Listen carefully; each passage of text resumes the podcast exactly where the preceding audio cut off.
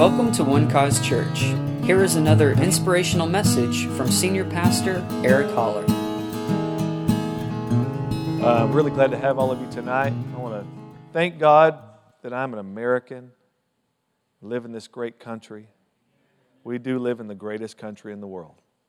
We're truly blessed, privileged to live in the kind of freedom and to experience the kind of pursuit that we have as Americans, life, liberty, and the pursuit of happiness. And we are endowed by our Creator with certain inalienable rights, that all men are created equal. I'm grateful to God to live in a country founded upon biblical principles, and we must remember that.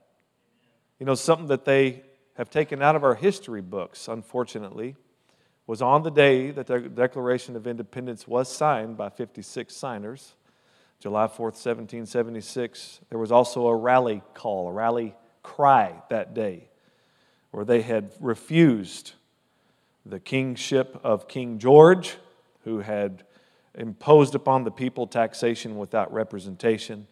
And that day, they all rallied around this cry, "No king but King Jesus.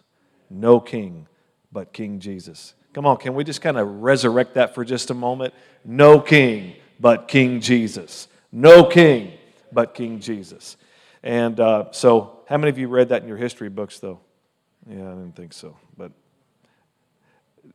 regardless, it is history. And it is our history. No matter what those who are trying to change our history say, we are a country founded upon Christian principles. Amen. And I'm grateful to God for that. We are a Christian nation. But even more than that, I'm very blessed to be a member of the family of God and a citizen of the kingdom of heaven, because this earth is going to pass away, but the word of God remains forever, and heaven is forever, and our abode with him is forever. Thank God for that. So we have a greater thing that we're looking forward to, a greater reality as believers, as Christians, as children of God, that's beyond these temporal circumstances and things that we face in life. Can I just remind you tonight that your trouble is temporary? Yeah. All right? That's the biggest weakness of the troubles that we go through in life. They're all temporary. But the Word of God stands forever, and God is on your side forever, and God loves you forever. Amen. And so He always gives us the victory through our Lord Jesus Christ, and He always leads us in triumph. So you can know that no matter what difficulties you may be facing now, God has a victorious end for whatever that may be, all right? For whatever circumstance you find yourself in. And the book of Revelation teaches us God's ultimate plan for the final victory. Amen. This is not a doom and gloom book. This is a victorious book, all right? There are some who would like to pull out verses of Scripture and make this thing weird and kooky and make predictions. They make predictions every year. All right? They read the heavens and there's, you know, we've got this sign, this sign, this sign, this sign. All those things are interesting. I will say, I think, you know, the heavens declare the glory of God, the Scripture says. And so we understand that there is some truth in that. But when they start making predictions and dates, setting dates, that's when it gets kooky, all right? Jesus doesn't even know the date. How can any person on planet Earth I know. Well, Nostradamus said it. So what? Think he knows more than Jesus does? He doesn't even know the day he's coming back. But we are seeing through the signs of the times that we are nearing. You know, we are closer now, even in the book of Acts, when the disciples were, you know, the church was launching and exploding in growth, the very infant stages, that even during that time, those times were called the last days. Peter said, this is that which was spoken by the prophet Joel in the last days. So we are at least a day, we're more closer to the last day than they were. And there is a last day coming. And the book of Revelation shows us that. But really, let me just remind you tonight that it is the revelation of Jesus Christ. It's not the revelation of the end times. It's the revelation of Jesus Christ. And the things that are in this book, the typologies, the allegories, the symbols, and all those kinds of things are all revealing to us some aspect of the Lord Jesus Christ. So let's remember that. This is really about the person of the Lord, all right? And because, you know, people can take stuff out of context and, you know, and behold, a pale horse.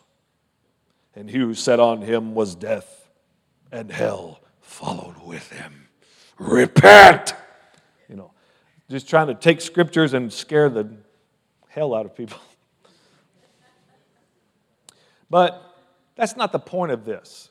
That's not the point of it. This is a book to encourage all of us. Remember who wrote this. This is the Apostle John. Let's look at this for just a moment. If you would, let's go to Revelation chapter 1. But I want to just, the author of Revelation is none other than John the Beloved. John, who wrote the Gospel of John, who wrote 1st, 2nd, and 3rd John, and then Revelation. And at this time, he had been exiled to the island of Patmos, which is basically a prisoner's abode where they busted rocks. It was a big rock quarry there, and so I'm not sure if John was doing that. He was an old man at this point, but he had been exiled there and basically ostracized from society. And so 4 times throughout this book, his name is mentioned. So we know that the author is certainly John. And the title of this book, Revelation, comes from the Greek word apocalypse or apocalypto, which refers to just an unveiling or a disclosure of something yet unknown.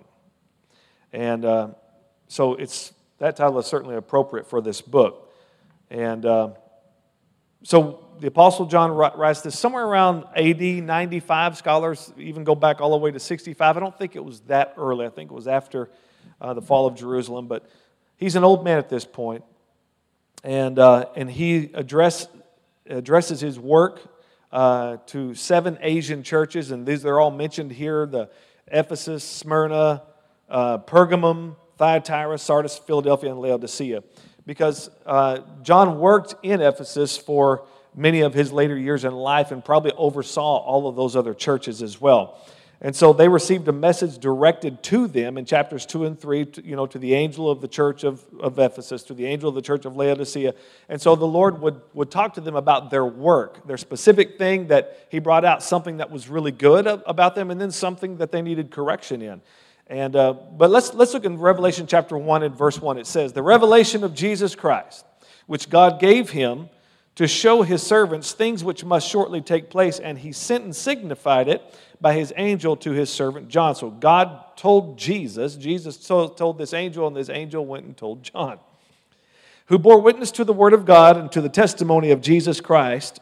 Did you see that? Who bore witness to the word of God and to the testimony of Jesus Christ, to all things that he saw. So what's the point of this book? To bring witness to the word of God and testimony of Jesus Christ. All right, "Blessed is he who reads, and those who hear the words of this prophecy and keep those things which are written in it, for the time is near." I'm grateful to God that it didn't say, "Blessed is he who understands this book." It says, "Blessed is he who reads." So you get a blessing from reading it.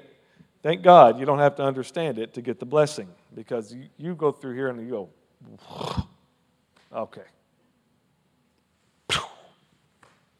Now, there's all these experts on it, and I say that on quote-unquote on purpose, because they just come and go, and they write their books, and they sell their books, and their predictions come and go.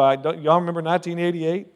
88 Reasons Why Jesus is Coming Back in 1988? I mean, people were buying that book. You couldn't buy it anywhere. It was flying off the shelf. And guess what? He was wrong. And the next year, he wrote 89 Reasons Why Jesus is Coming Back in 89, and people went out and bought that kook's book. Like, are you people? Yeah, Jesus called us sheep for a reason, didn't he? Verse 4, "John, to the 7 churches which are in Asia, grace to you and peace from him who is, and who was, and who is to come, and from the 7 spirits who are before his throne." Okay, right there. Oh, what? 7 spirits before his throne. What the heck is that? I like it, though. Sounds cool, doesn't it? Watch this. "And from Jesus Christ, the faithful witness, the firstborn from the dead, the ruler over the kings of the earth, to him who loved us." Is that us? Is the us that he's speaking of right here? Us also in this room? Anybody understand today that he loves you? Okay, so we're in this crowd, aren't we? "And washed us from our sins in his own blood." Is that us that's here in Chapter 1, verse 5, the same us that's sitting in this room tonight. How many of you have been washed? By His blood, your sins have been washed away from you. Thank the Lord for that.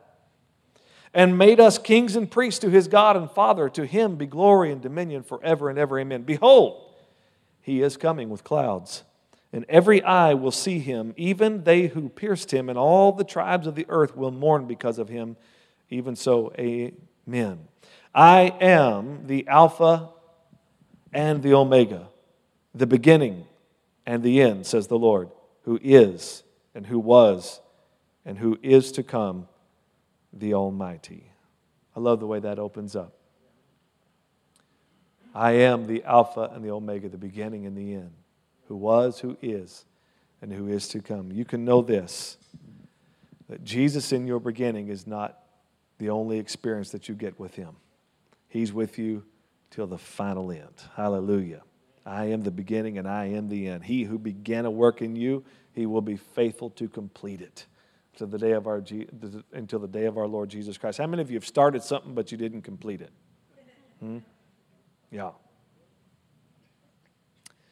That's why I got married, so she would help remind me I needed to complete a few projects. You going to get that done, honey? Yeah, I was real excited about it about 10 days ago. I'm grateful that God finishes what He starts. Let's look at chapter 2.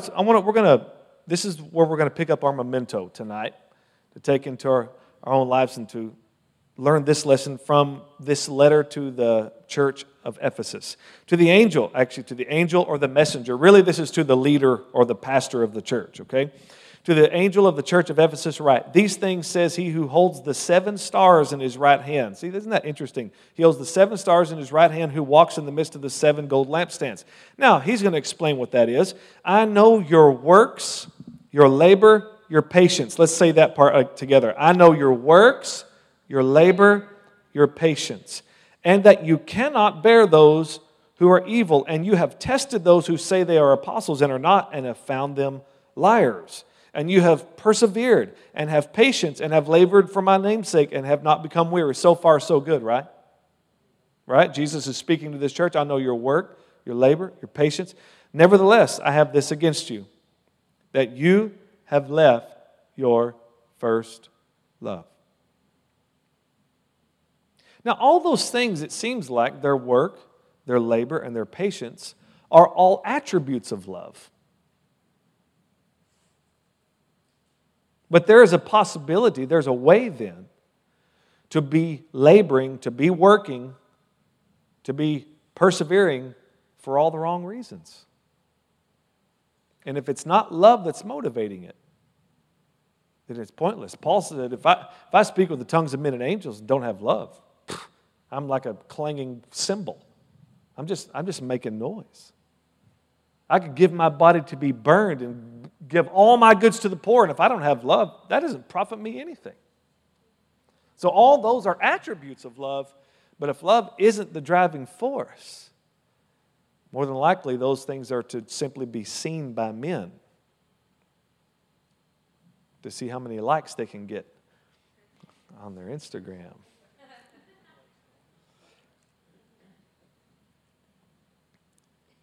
Remember, therefore, from where you have fallen. Did you see that? He says, you've left your first love. That means, he says, you've fallen. So there's a higher place that they were at one point, but they fell from that place. Repent and do the first works. Well, what the heck is that? The first work, or else I will come to you quickly and remove your lampstand from its place unless you repent. Whoa. Okay, so then later on it describes that these stars in Jesus' hand are the leaders of those churches, and the lampstands are the churches themselves. And what he's saying is, if you're going to continue to operate the way you're operating, I'm going to take your influence from you, because this is not the message I want to be delivered to the world, to the community that you're in. Your work and labor and patience are not any. They're nothing if love isn't the motivating factor. We're going to parallel that with another scripture for just a moment. It's 1 Thessalonians chapter 1, verse 2 and 3. And Paul says, "We give thanks to God always for you all, making mention of you in our prayers." Watch this.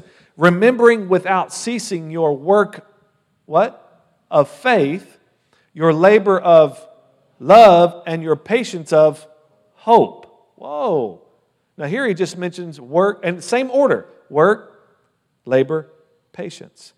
But if it's a work of faith, and if it's a labor of love, and it's a patience of hope, then this is what God's looking for. All right? All the reasons why we do what we do. All right? And now abide faith, hope, and love.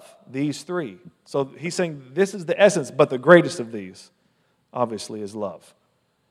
Your work of faith, your labor. So this is the first work, that it's a work of faith, that it's a labor of love, and that it is a patience of hope. Why? Well, I got to persevere. But why are you persevering? Just to show that you're persevering, or because you have hope? You have hope in the Lord Jesus Christ. This is a work of faith. We're not working, performing for God, because if you're working, then you don't get grace. Because grace comes to you apart from works. Grace comes by faith. For by grace are you saved through faith, and that not of yourselves. It is the gift of God. So we can't work for grace. We have to faith for grace. So we continue in the work of faith. That is to continue to believe God, to take Him at His word, to confess His word, to walk by faith. All right? Not striving through man-made religious gyrations and jumping through hoops. All that's nonsense. All right? It's a work of faith. It's a labor of love. We're not just trying to get noticed by God or other people. We're doing this because love is the motivating factor, because we love Him. More importantly, because He loves us. He says, you've left your first love. We're not the first love. He's the first love. We didn't know love until He first loved us. As John said over in one of his other epistles, and this is love, not that we love God, but that He first loved us. So what he's saying is, somewhere along the way, guys, you got off course. Somewhere along the way, you stopped flowing out of my love for you, and you made this about what you're doing, your work and your patience and your labor. If you'll come back up to here and let me love and let that flow through you, now we're going to make a difference in the world. Amen. It is the work of faith, the labor of love, and the patience of hope. All right? Praise God. We got to continue. So why is Revelation so important? Why is this book important for us today? It provides the clearest biblical portrait, no doubt, of the events of the tribulation that is to come, dealing with the specifics of that terrible time. And you can read from chapter 4 through chapter 18, all of those events in detail. It will be a time of judgment, a time when those left on the earth after the rapture will suffer deeply for their unbelief. And so John pictured this judgment as a series of 21 events. The first 7 are the breaking of the 7 seals. And this is where only one could break the 7 seals. Only one was worthy to do it, and that was the Lamb that was slain. That was Jesus Himself. The blowing of the 7 trumpets. And then the pouring out of the 7 bowls. And all these were demonstrations of judgment and wrath. Now, this is not the wrath of God the Father. This is the wrath of the Lamb. Remember, God's wrath was all totally satisfied in His Son. God's wrath towards sin, God was in Christ reconciling the world to Himself. In other words, you know what that means? That God now has embraced the entire world to Himself. Through the death, burial, and resurrection of His Son. God is not angry at this world. God is not angry at people in this world. He's looking at a reconciled world because He believes in the work of His Son fully. But Jesus, as He's seated on that mercy seat, on the throne of grace, at the right hand of the Father, is at this time storing up wrath. Now, He's not expressing that wrath. He's simply storing it up. But He's seated on that mercy seat. When He came up to heaven, He brought an offering of His own blood, and He poured it on that mercy seat, and He turned around and sat down in that blood. Remember, that's why later on in Revelation chapter 19, it talks about Jesus' vesture, His robe, is dipped in blood, because He's seated there in His blood. And that blood is, thank God, that blood is speaking on our behalf today. Better things than that of Abel. Remember what Abel's blood cried out, right? Avenge me. This is injustice. The innocent has died. But when the innocent Lamb of God, the sinless man, Jesus Christ, died, his blood didn't say, avenge me. His blood said, forgive. Forgive them. But there is coming a time when his blood must be avenged. And that's when this day of grace comes to an end. When the Gentile church, when God's heart gets satisfied with as many people, however that, only he can determine how many that is. How many souls was Jesus' sacrifice worth? Can you put a number on that? Only the Father can do that. So when that time comes and he comes and we're raptured out of here, we're taken out of here, then all the events begin to turn. When the church and the Holy Spirit, which is resisting the full manifestation of the Antichrist, once we're taken out of the way, evil is going to run rampant in the earth. It's going to be a very quick work in the earth. All right? So once that happens, then we understand that the wrath of the Lamb is going to begin to be demonstrated in the earth. All right? Those who have rejected his blood sacrifice, rejected the Son, it's not going to go well at all. The grand judgment on the sinfulness of humanity. And it shows the seriousness with which God views sin, especially the sin of rejecting his Son, the sin of unbelief. So the book of Revelation offers many details on the tribulation. They're often cloaked in the mystery of symbolic language, and the final four chapters dictate, though, the overall message of the book, and that's chapters 19 through 22.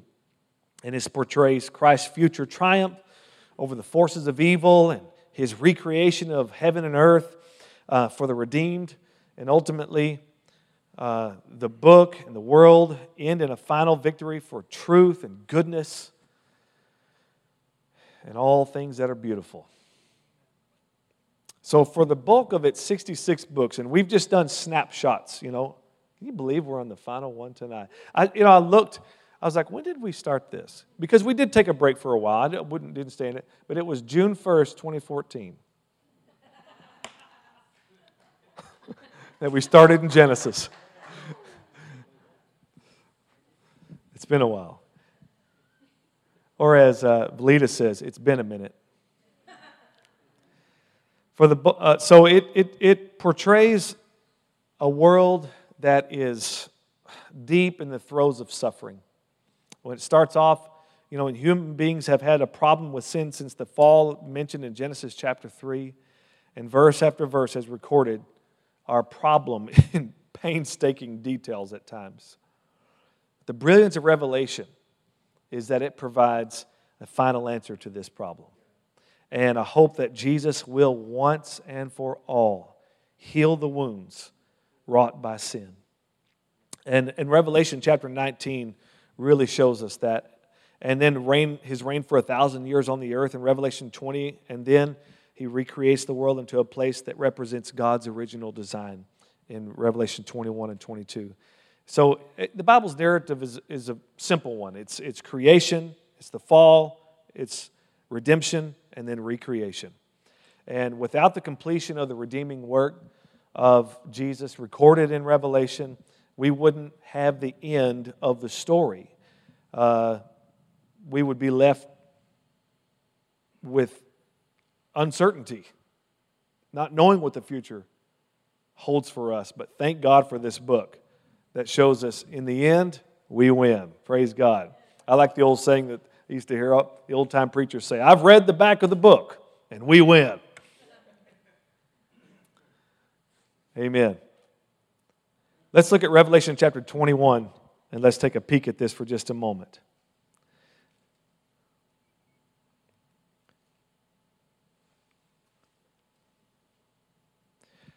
Now I saw a new heaven and a new earth. For the first heaven and the first earth had passed away. Also, there was no more sea. Then I, John, saw the holy city, New Jerusalem, coming down out of heaven from God, prepared as a bride adorned for her husband. And I heard a loud voice from heaven saying, Behold, the tabernacle of God is with men, and he will dwell with them, and they shall be his people. God himself will be with them and be their God. And God will wipe away every tear from their eyes. You know what that means? He's going to remove every reason for crying. Every reason for sadness. Thank you, Lord, for that. There shall be no more death. Well, there's a good reason taken out of the way. No more sorrow. Thank you, Lord. Nor crying. There shall be no more pain. Oh, thank you, Lord, for that. For the former things have passed away. Oh, heaven is going to be wonderful. Hey, I don't know, maybe you've had this in your head before, but I used to think heaven was like just one long church service. I'm just thinking, how long can we have church up there? Seriously. It's so much more than that. We have no idea what's in store for us, but we can know this. It sure is good. It's good. Then he who sat, and watch this, he who sat on the throne said, now this is the hope, my family, behold, I make all things new. Jesus is not in the refurbishing business. He's not just going to dress up old things. He is going to make all things new. Praise the Lord. And he said to me, write, for these words are true and faithful. And he said to me, it is done. I am the Alpha. Here he is again, toward the end of the book. I am the Alpha and the Omega, the beginning and the end. I will give of the fountain of the water of life freely to him who thirsts. Oh, thank the Lord for that. Don't you love how inviting God is and how easy he is to approach? How wonderfully, even in this apocalyptic book, we have him saying, if you're thirsty, I got something for you, and it's free. I'll be in your beginning, I'll be in your end, I'll be in all your in-between. Praise the Lord. Because he is the love that has no end. And so I want to encourage you to not be discouraged by this book, especially, and I do encourage you to read it and to, look into it. But remember, you have to look at this book through our New Testament reality. All right? Because when you read it, you think you almost feel like you've gone back to the old covenant again, But you have to remember, this era, this time is different than our time. Remember, the church is gone, right? This day of grace has been come to an end. God has to still finish his work with his people, with the Jewish nation. And much of this has to do with them. And so that's why there's been so much misunderstanding with the Gentile church when it comes to Revelation, because it's really out of our scope. It's out of our time frame. And so there's just been a lot of assumptions being made and people drawing the wrong conclusions. You got to remember that we have a new covenant, praise God, a better covenant. And these things will not be our reality. Don't forget that when Jesus Christ returns, we're coming back with him, which means we have to precede that second coming. We have to go there to meet the Lord in the air, as Paul taught us in Thessalonians. But then there's a time when he comes, we're coming back with him. Thank the Lord. Let's look at that for just a moment, and then I'll close this out. Are you okay? Look at Revelation chapter 19. Now, I don't know what you came expecting here tonight. I don't know if you wanted me to unleash all the seals and bowls and all that, but that's not going to happen.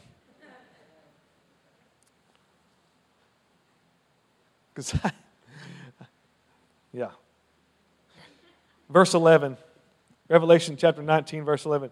I will say I did get caught up in eschatology for a number of years. You can ask my wife. I think she was a little concerned about me. In around 1998, I had heard this Jewish rabbi bring this whole teaching about Prince Charles of Wales being the Antichrist, and I bought it hook, line, and sinker. I mean, I did. I was like, every bit of that makes sense. His name in the Hebrew alphabet, Charles, Prince of Wales, equals 666. I mean, it was just like all this stuff. I was like, this is it. This guy knows. Didn't I think that? And well, I would listen to this tape over and over again, and then I would just go like tell people. I'm telling you, I was lost in it. Thank you, Lord, for the rain. But then I figured something out. The only real thing that we know, the real truth that we have, the thing that we should be declaring, Christ died for our sins. He was buried. He rose again the third day. Whoever believes on Him will live forever. Hallelujah. That's the news that we need to be preaching. If Charles, Prince of Wales, is the Antichrist, who gives a flip? I wouldn't be surprised if he was, but I mean, I'm just kidding. I really am. Lord bless him. But that's not the stuff to get caught up in. Thank God I wasn't pastoring a church there. I would have destroyed a whole community. But anyway, Revelation chapter 19, verse 11. And I saw heaven open, and behold, a white horse. And he that sat upon him was called Faithful and True, and in righteousness he doth judge and make war. Hang on a second. I'm in King James. His eyes were like a flame of fire, and on his head were many crowns. He had a name written that no one knew except himself. He was clothed with a robe dipped in blood. See, that's where it is, because he's seated in blood. And his name is called the Word of God. And the armies in heaven, who's that? See, there we are. The armies in heaven, clothed in fine linen, white and clean, followed him on white horses. Praise God. Now out of his mouth goes a sharp sword, that with it he should strike the nations, and he himself will rule them with a rod of iron. He himself treads the winepress of the fierceness and wrath of Almighty God. Now see, this is the Jesus that you don't know. This is something about Him that you don't know about. You know Him as your Redeemer, as your Savior, and you're always going to know Him as that. But those that are going to be on the other side, here on the earth, that He comes to make war with, they're going to see the fierceness of the wrath of God. Thank God, you've already been rescued from that forever. Thank the Lord for that, huh? And He has on His robe and on His thigh a name written, King of Kings and Lord of Lords. Thank you, Lord. King of Kings and Lord. And He really wants us to understand. I think He likes the name King of Kings and Lord of Lords because He had it on His robe and on His thigh. He has it on His robe and on His thigh. I'm not promoting tattoos, but Jesus might be. I mean, I don't know.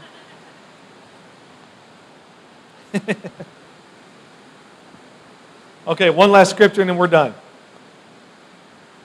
Let's stand. I want to read these. We can stand together. And I want you to just catch this, because I feel like this is the very last chapter, and I feel like Jesus has an urgency about Him in this last chapter. And I just want us to see three different times what He says here in this last chapter. It's like He can't wait. He can't wait to come and see us. He can't wait to bring us home. He can't wait to receive the fullness of the reward of His sacrifice. Now watch this. Look at chapter 22, verse 7. Revelation 22, verse 7. Behold, I am coming how? Quickly. Blessed is he who keeps the words of the prophecy of this book. Look at verse 12 and 13. And behold, I am coming quickly, and my reward is with me to give to everyone according to his work. Verse 13. I am the Alpha and the Omega. Here He is again. The beginning and the end, the first and the last. It's beautiful, isn't it? And then lastly, verses 20 and 21. He who testifies to these things says, surely I am coming quickly. Amen, even so. This is John's response. Amen, even so. Come, Lord Jesus. The grace of our Lord Jesus Christ be with you all. Amen. Hallelujah. Don't you love this? You really just sense His love and this, He's longing for that day just like we're longing for that day to embrace Him and to be with Him forever and ever. I'm coming quickly. Well, His quickly and our quickly is a little bit different because that's been 2,000 years ago, but He knows what's up, all right? So we trust Him, and compared to eternity, it's very quick. Amen. And we just lift our hands to heaven for just a moment. Can we just bless the Lord tonight? Bless the Alpha and the Omega. Bless the beginning and the end, the first and the last. Thinking that He's there in your beginning, He's there in your end, which means right now He's with you in your in-between. Hallelujah. From where you started to where you will end up, He is with you right now. He's a very present help in time of trouble, in time of need. Just know that. Just look to Him, and He has a victorious end for you. He's able to make all things work together for good. Hallelujah. Lord, we thank You for that. You are good, and You do good. Thank You that You brought us out of darkness, and You brought us into Your marvelous light. Thank you for saving us, Lord. And Lord, help us to remember, Lord, to spread this good news, because there are those that are out there that are lost and wondering, that are hopeless. And Father God, we have a message. We carry a message, Lord, in us, and it is the gospel. And that gospel is the power of God, the salvation to everyone who believes. That we'll just be faithful to declare your good news, God. And because if we'll say it, if we'll declare it, God, they can hear it. And if they can hear it, there's the moment that they can believe. And if they'll believe, Lord, then they can call on you. And if they'll call on you, they will be saved. Hallelujah. We thank you for that in Jesus' name. Thank you for the weight that is the power that is in your message. The weight's not on us to save people. Your gospel saves people. We just declare that gospel. Thank you, Lord. Thank you. Thank you. Thank you, thank you, thank you. And Lord, I thank you that you bless your people as they leave here tonight. I thank you that you watch over them as they drive home in this rain, that you give your angels charge over them to keep them in all of their ways in the mighty name of Jesus. Thank you, Lord. Amen and amen. Now may the Lord bless you and keep you and cause his face to shine upon you and be gracious unto you and give you peace in Jesus' name. Amen. Thank you for listening, and we hope you enjoyed the message. For more information about One Cause Church, please visit us online at onecausechurch.com.